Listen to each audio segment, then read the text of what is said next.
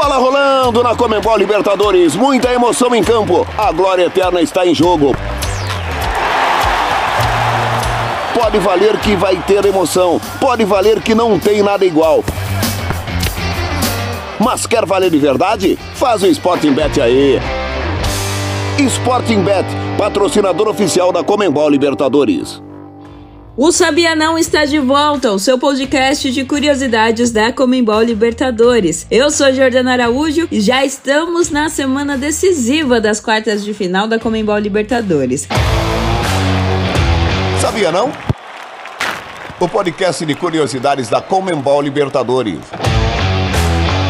Sem dúvidas, o Palmeiras é o time que deu o maior passo rumo a semis após os jogos de ida. Jogando como visitante, o Verdão venceu o Deportivo Pereira por 4 a 0 na Colômbia. Para se ter uma ideia do tamanho desse triunfo do Palmeiras de Abel Ferreira, a gente traz o seguinte dado: essa foi a terceira vez que um time venceu por 4 gols de diferença como visitante nas quartas de final da Comembol Libertadores. Antes disso, na mesma fase, em 2020, o River Plate venceu na Nacional do Uruguai por 6 a 2 como visitante. E anteriormente, décadas antes, em 1960, o Milionários venceu a Universidade de Chile por 6 a 0 jogando fora de casa. Afinal, dá para dizer que o Palmeiras vem tranquilo para o jogo de volta essa semana em São Paulo?